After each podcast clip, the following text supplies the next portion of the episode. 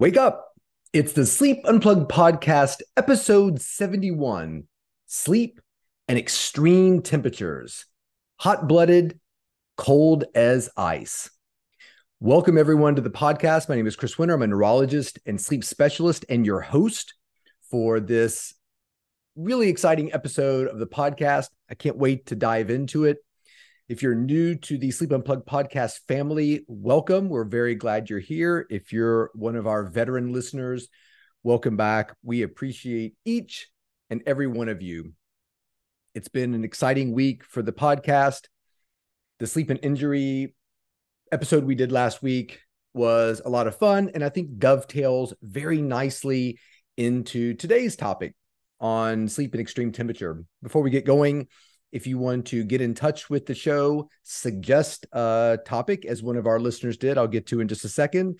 Uh, give some comment, clarity, color, criticism, whatever you want to do. You can get in touch with us through social media, Dr. Chris Winter, Twitter, Dr. Chris Winter, Instagram, TikTok, Threads, Blue Sky. It's all out there. We have a YouTube channel. It's the Sleep Unplugged YouTube channel. And right now, the YouTube channel is at 299 subscribers. The TikTok page is at 334. So it's a battle for those two platforms supremacy. Uh, I usually spend most of my time posting on Instagram and Twitter, but you can find me anywhere. There's a LinkedIn page and Facebook and all that good stuff. Try to put all of our good sleep information out there. And we always start the show off with comments, corrections, criticisms, and we've got two of them from listeners that we really appreciate. Amy Johnson wrote, Whoa, RLS seems to run on my maternal side. Does it have a genetic influence? Yes, it does. And we did a restless leg symptom, restless leg syndrome episode pretty early in the podcast. It was restless leg syndrome. You got to move. So you can look for that if you think you might have restless leg. And, and yes, Amy, there's a huge genetic component to that condition. And I think that she wrote in because of the episode we did about insomnia pretenders. That was episode 67. We touched on restless leg. She also wrote, I often think I'm awake for a long period of time, but then in the morning, I wake up feeling refreshed.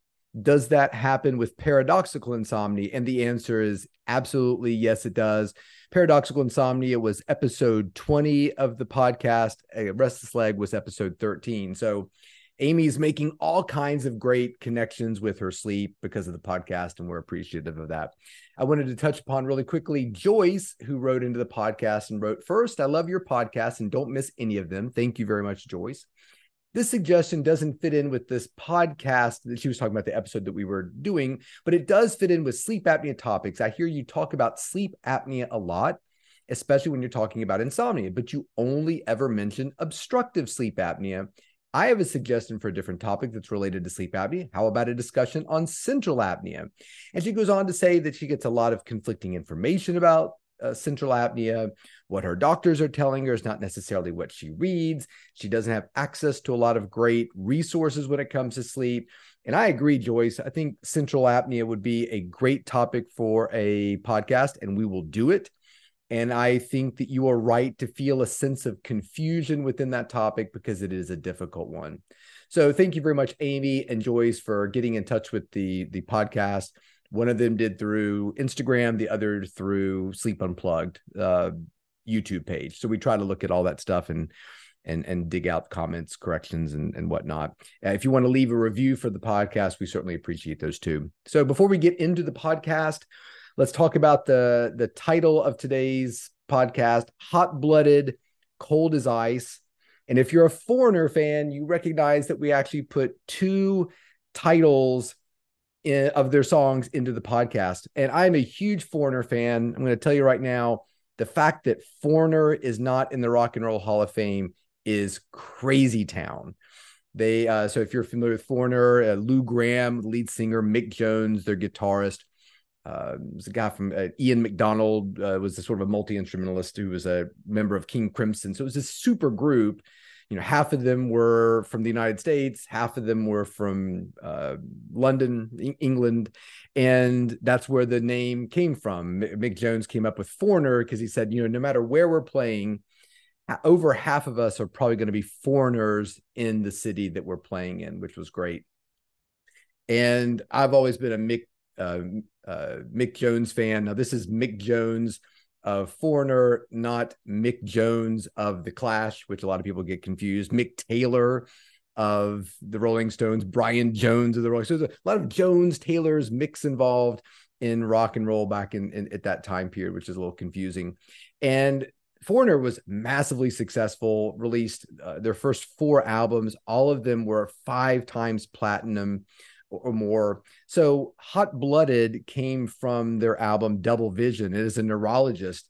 I'm a huge fan of Foreigner because their titles are all about sleep and neurological conditions. We have Double Vision and Head Games and all kinds of good stuff there. So second album, uh, Double Vision, came out in 1978. Hot Blooded peaked at number three. It's just a sort of a straight ahead, great rock and roll song. And it was interesting they were interviewed about the song. I think Mick Jones said, yeah, or Lou Gramm said, yeah, you look out in the audience and you see somebody you want to meet and you're singing the song Hot Blooded. And by the time you get done to your interviews and everything, um, you're just kind of alone in the city. Everybody goes home and you're just kind of walking around the city alone. And so he always thought there was a great uh, sort of contrast between the song Hot Blooded and what really happens when you're on the road as a rock and roll band. Um, Cold as Ice came off of their debut album, which was called Foreigner. It was released in 1970, went to number six. It was actually, for a period of time, the B side of their very first single, which was Feels Like the First Time. And then they released it as its own single with its own B side.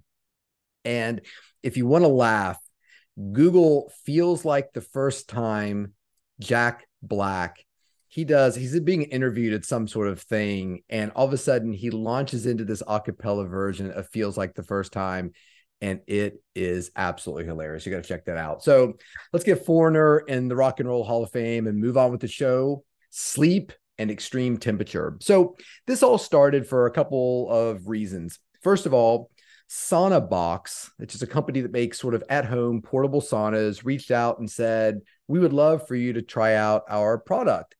And I had actually followed their page and thought, this looks great. I love heat, you know, before a workout or just during the day. I, just love sitting in a sauna. And this is this great little portable sauna you can kind of set up, you know, out on your back porch and and and get the benefits of that kind of that that sort of a wet sauna uh, situation. So I was like, great, that that would be a really fun topic for a show.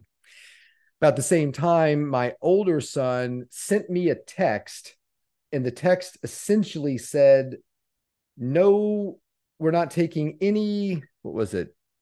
Eh, yeah, this was the text. This when you're when you're a parent, I bet parents of if you're an empty nester, you can probably relate to this. So your kids leave, and you take any scrap you can to kind of connect with them. You reach out and you see how their days are, and you have your little family Zoom meetings when you live apart. But you know, we always try to sort of connect with my kids, and so he wrote this text cold showers only until Thanksgiving if you're not soft. So that went to me, it went to his brother, and and and so great. And he then he wrote, "You can't have one warm shower on Sunday." I have no idea what that means. So I started thinking about cold temperature. I thought, well, that'd be kind of cool to combine an episode about the extreme heat of the wet sauna with sauna box with cold therapy, cold plunges, cold pools, etc.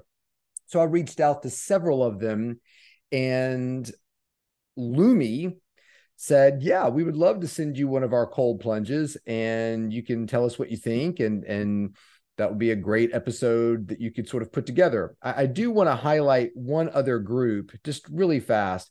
So as I was putting out these feelers for doing a, a cold plunge, I got one from Proper Plunge, who makes really beautiful wooden, you know, Tubs or whatever. I just kind of sent a message and they wrote back, Hey, Chris, thanks for the message. That sounds great. I'll contact you.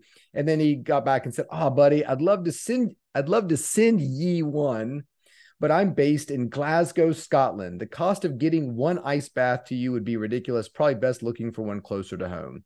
So anyway, I wrote and said, I really appreciate you getting back and and and looking into it, and that we would feature proper plunge on the podcast anyway. So if you're interested in the products I have, Sauna-Box, you can find them on Instagram at the Sauna-Box. If you're interested in the Lumi plunge, it's at Lumi, L U M I dot therapy. So, just a disclaimer I receive both of these products for free. I have not communicated really, besides giving a mailing address, much to either one of those companies, except for Sauna-Box wrote and said, Hey, be careful when you do X, Y, and Z because it can rip if you're not careful with these parts of the setup. They haven't said, "Hey, here's some research we did on our product. Here's what we want you to look at." They haven't. We haven't talked about anything that I'm going to say. So uh, I just want to make sure that you understand that while I got these devices, they're not influencing the information I'm about to tell you. So let's move on, and we'll start with hot therapy or the Sauna-Box.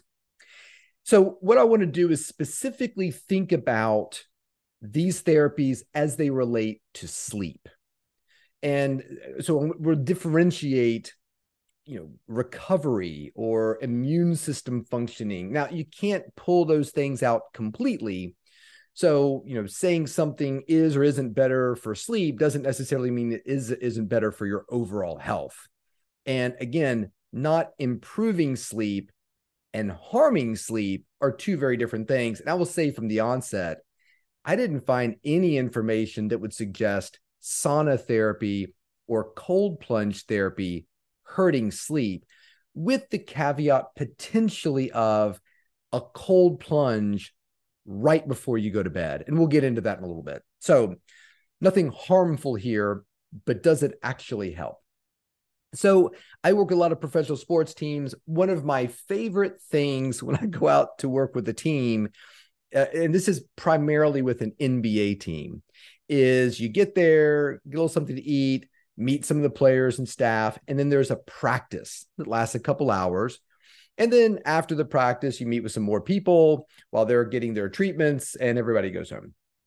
Well, after practice, it's really interesting to watch which players sort of voluntarily go right to cold therapy.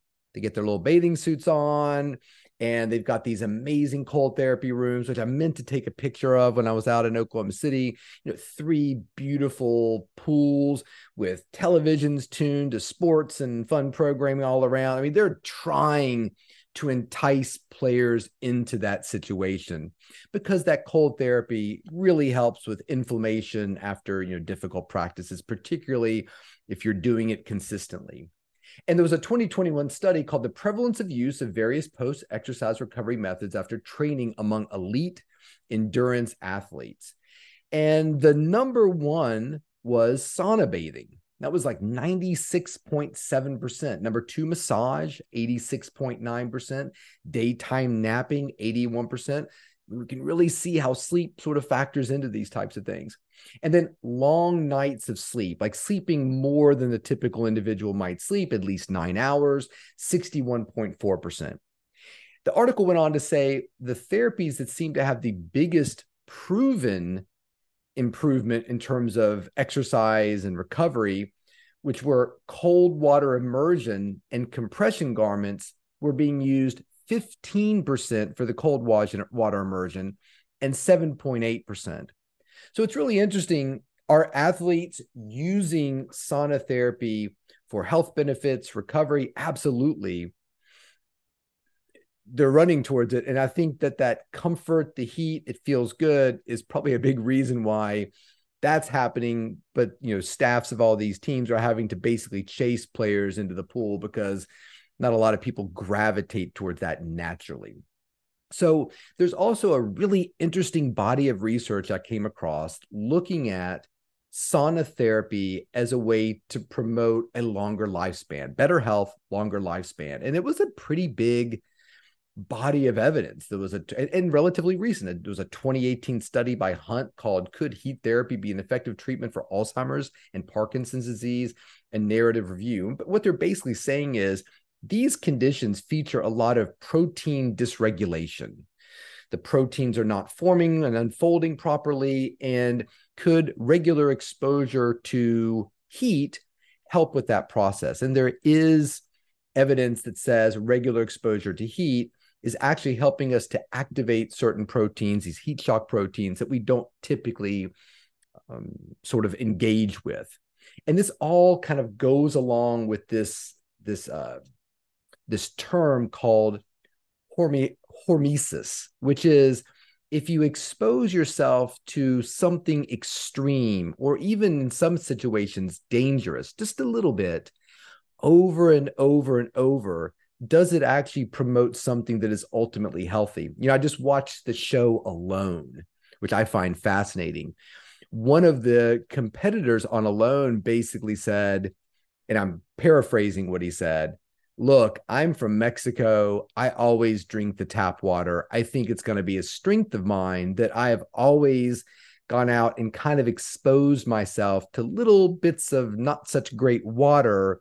He said, I think my body is just able to deal with it better. So this guy was literally going out to this lake in Labrador, cracking the ice and scooping out some water and just drinking it, not purifying it, not boiling it and he said it, it was a real advantage. I'm not recommending anybody do that. I'm not making a statement as to how smart that is, but the guy did really well on the show versus other people who just you know look at the water that hasn't been boiled and they are retching and they're being pulled out by a helicopter. So another study, 2019 meta uh, meta meta inflammation, cardiometabolic disease, and obesity can heat therapy help? Again, talking more about the protein homeostasis and misregulation. Could regular exposure to heat help with those things? There's a PISY study in 2021, the effective heat therapy on blood pressure and peripheral vascular function, a systemic review and meta analysis. And finally, 2021 study, heat therapy, mechanistic underpinnings and application to cardiovascular health. So I think there is reason to believe that heat therapy, sauna therapy could be potentially beneficial to your health. So, what is really happening when we're exposing ourselves to acute heat therapy? Well, uh, there have been studies that show that it acutely can show can create a decreased blood pressure, uh, improved markers of cardiovascular function such as arterial arterial stiffness, produces a mild state of hyperthermia and an elevated core body temperature, resulting in the redistribution of blood towards the skin to promote sweating. Removal of some metabolic waste products like carbon dioxide and sodium, as well as water, is increased. One thing I don't find a lot of evidence about is sweating out toxins.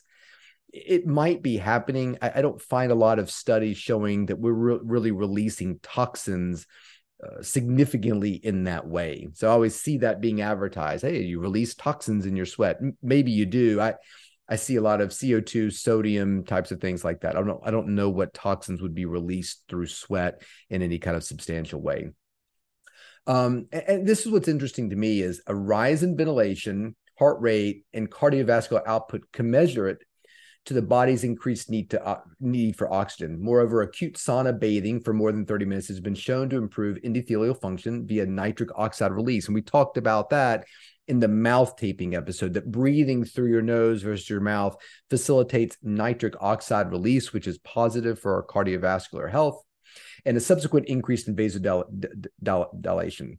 Um, uh, and, and then collectively, all of that is creating a response as if you were exercising. So imagine going out and running on a treadmill versus sitting in the hot sauna a lot of the parameters that we're talking about are changing in similar ways. So often, hot sauna is being described as an exercise mimetic, it's mimicking the effects of exercise, and it's producing an effect equivalent to sort of moderate to vigorous working out. And so, this has led to the idea that perhaps we could use this as a substitute to exercise. What's the number one thing that benefits sleep quality? I think it's exercise. If you're, I mean, if you're looking at research, we've talked about that before.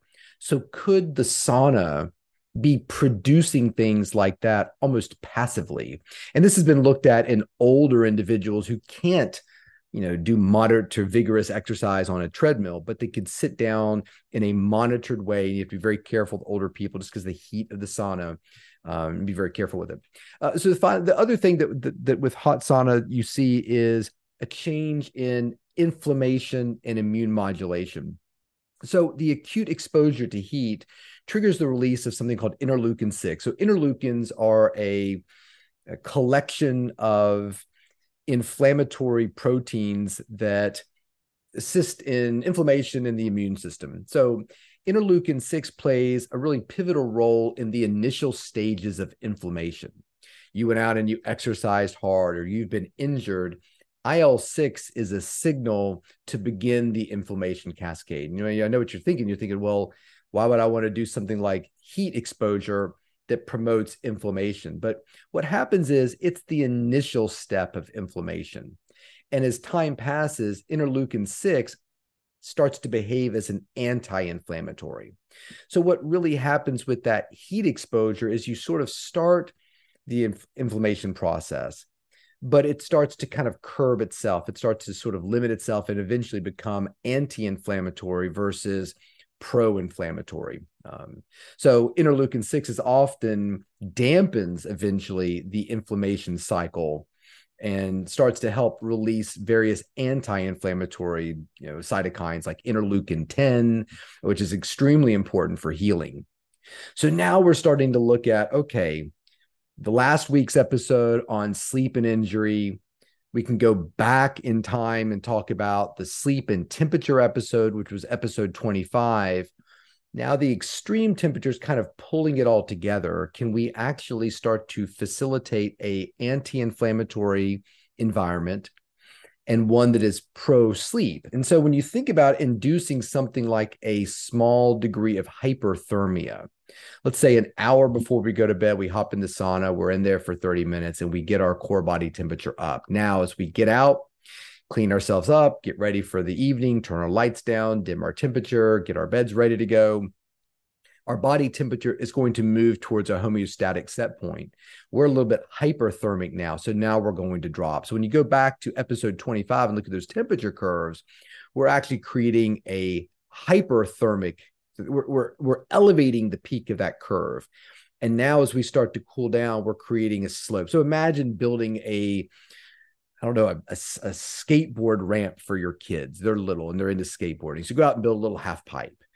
As they get older, they're like, we want something a little bit more intense. So you add on to it and make it even taller. That's kind of what we're doing here is the, the sauna therapy is creating a higher peak of our body temperature prior to bed, we're still going to get that drop, but now we're going to make it even more severe. And remember, we talked about one of the triggers for sleep is the point of that temperature curve that's the steepest, which is usually happening 10 or 11 o'clock at night, around the time we're going to bed. Can we make it even more steep with passive heating? That's really what the, the sauna you know therapy is really geared towards doing there was a 2017 study, the effects of hyperthermic baths on depression, sleep, and heart rate variability in patients with depressive disorder. So this wasn't a, a wet sauna, but rather a wet bath that was hot, so a hot tub situation, uh, which is not necessarily equivalent, but I think it's, it's serving the same purpose. And they showed that there was evidence that hot baths improve sleep in elderly patients, patients with depression, and insomnia patients. So again, I want to be specific about the population that they were looking at. Uh, smaller studies have shown sauna use prior to sleep does increase deep sleep. Um, again, is it is it working through that sort of temperature exercise mimetic? And I think that when we think about saunas and step outside of what's happening with temperature curves and things of that nature, what else could they be doing to support sleep? I think the first is it's a Zeitgeber, right? It's a strong one. If every night, two hours before you go, you have dinner, you clean up the kitchen, you get ready for your shower. Before you shower, you head out to your sauna and sit in there for 30 minutes. You know, get out, shower off, get ready for bed. I think that becomes a very strong Zeitgeber for sleep. And we talked about in our circadian rhythm episodes. That was episode 14. So creating that rhythm of the sauna before you go to bed every night. I know a lot of people with restless leg do the hot bath before they go to bed. Heat often helps with restless leg therapy. I don't have a lot of evidence. I looked for could sauna therapy help with restless leg? I bet it can, but I'm going to throw a disclaimer in there. That's my opinion. I, I don't have any solid evidence about that. But when you talk to people with restless leg, heating up is a big, big, big positive when it comes to their RLS. It is mine too. I can't tell you what the sauna therapy does to RLS, but we're going to do some experiments this weekend with the sauna box and the cold plunge, and I will let you know. I think it calms people. I mean, every time I go into a sauna or a hot tub or something of that nature, when I get out, I feel pretty loosey goosey. Like I'm pretty relaxed and calm. And I just find it to be a very positive nice experience to sit through. And that calming, relaxing sort of situation, serving as a time cue and creating a steeper temperature drop. I'm sold. I, I think the sauna box, hot therapy, hot tub, whatever you're using, I think is probably a positive. If you don't want to invest in the sauna box, which is not terribly expensive, I feel like it's like $238 or something of that nature. You know, we talk about hot baths and hot showers all the time. I think that could be really helpful as well too. So we'll be trying out the sauna box. Check out the Instagram feed this week for my experience with it. Looking forward to seeing how that works out. So let's move on to cold therapy. And there have been studies of cold plunge and cold cold water therapy um, cwt i always call it cwt cold water therapy. There's lots of it out there if you're dealing with things related to inflammation arthritis you're a vigorous exercise you're getting a little older joints are sore. I, i'm sold on cold water therapy in terms of a recovery tool and I'm sure that if you asked every strength and conditioning coach and athletic trainer with any sports organization, I think that anybody saying that they didn't believe in cold water therapy would very much be in the in the minority. And if you don't believe me, start looking around for a cold plunge tank. There are a million of them. There's so many. I, I had no idea where to start. Um, and I was really appreciative for Lumi for sending me one out because they make a very affordable cold plunge. Again, I don't know how I'm going to respond to this. I, I'm sort of a cold water wimp. It's kind of a joke among my family. So I'm not really wanting to throw down thousands and thousands of dollars for a tub that I'm not sure how I'm going to respond to. But I think in general, people who are in the know would say cold water therapy is great. Now, for sleep, that's where we're sort of trying to figure out where we land here.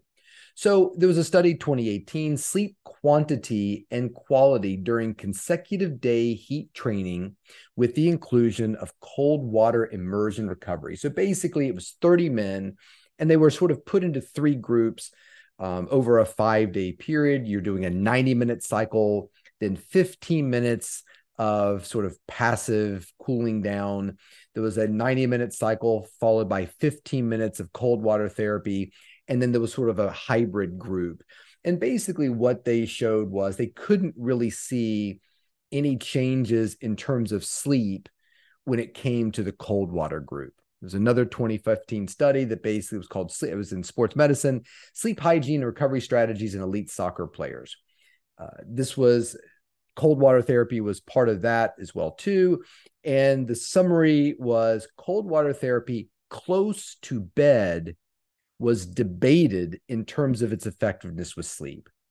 And I really couldn't find a lot of studies or any studies that said, yes, cold water therapy right before you go to bed is going to improve sleep parameters. However, there was a 2019 study by LaStella that reported a shorter sleep onset latency, so falling asleep faster, among individuals who used cold water immersion compared with a placebo condition in elite cyclists during a simulated uphill climbing tour. However, and this is important, is the cold water immersion was performed early in the day, around one o'clock to two o'clock, and sleep was monitored using wristwatch watch actigraphy, which we've still not done our sleep and technology episode, but actigraphy is probably not the best way to sort of assess sleep architecture. However, this study was basically saying, look, we see some signals that it's a little bit better. So even if actigraphy isn't the gold standard, it was being used in all the groups and they were saying look we see within this actigraphy that the individuals using cold water therapy earlier in the day seem to be falling asleep a little bit faster. And now we sort of get into okay let's think about that cold that that um we're going to think about the sauna therapy as building up the sides of the ramp. So we get a steeper drop. I think using cold water therapy earlier in the day is sort of the opposite. We're digging out the middle of the half pipe and making that a little bit steeper. So when you look at temperature max, it's usually around three, four o'clock in the afternoon. That's when it's rising. We're rising, we're rising, we're rising. We hit three, four o'clock in the afternoon. We plateau for a little while. Then we start to drop. And by 11 o'clock, the drop is very steep.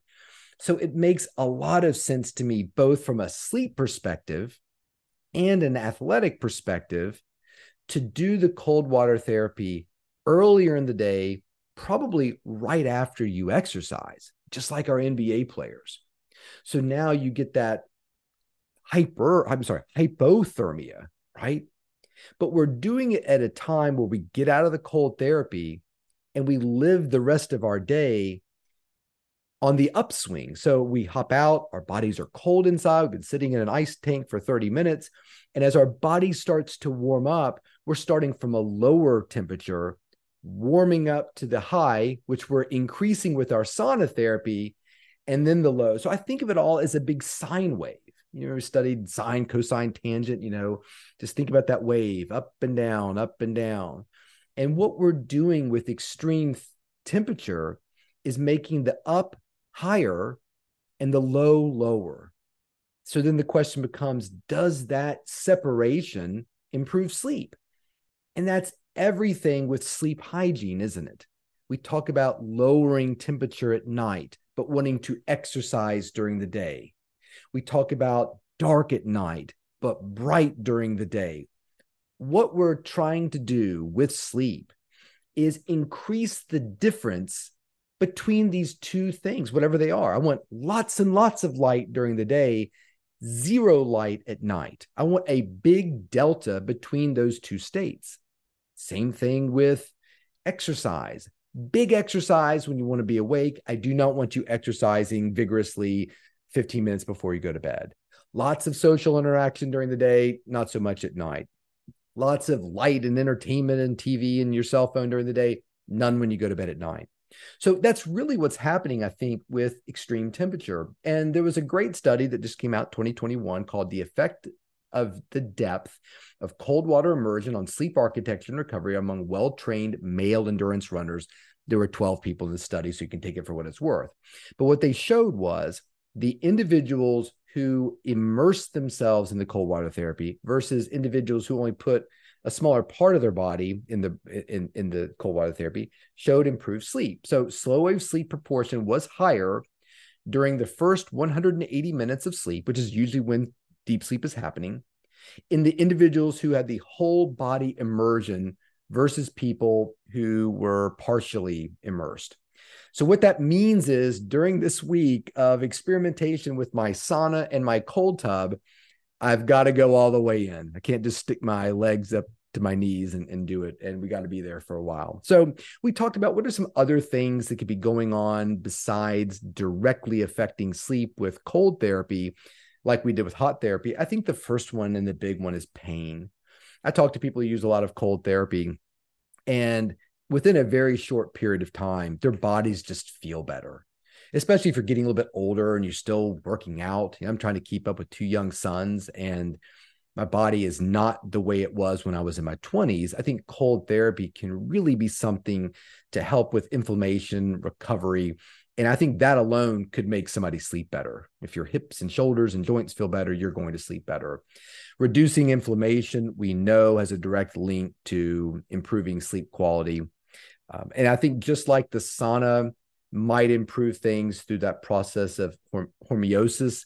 I think regular exposure to cold therapy does as well too. So, if you're interested, the experiment begins now. We're going to drop this podcast on Sunday and throughout the week. I'm getting my cold tub set up. I'm getting the sauna box set up and we're going to try some things out and take a look and see how things relate to our sleep. If you have experience with saunas and cold therapy, cold plunges, you're the Wim Hof expert. Let us know what you think about it, what your own experiences were with cold therapy and sauna therapy, how it affects your sleep specifically. We really want to hear from you. Want to give another final thanks to Sauna Box. Again, you can find them social media at the Sauna Box and Lumi for the cold tank. It's uh, at Lumi, L U M I dot therapy, T H E R A P Y.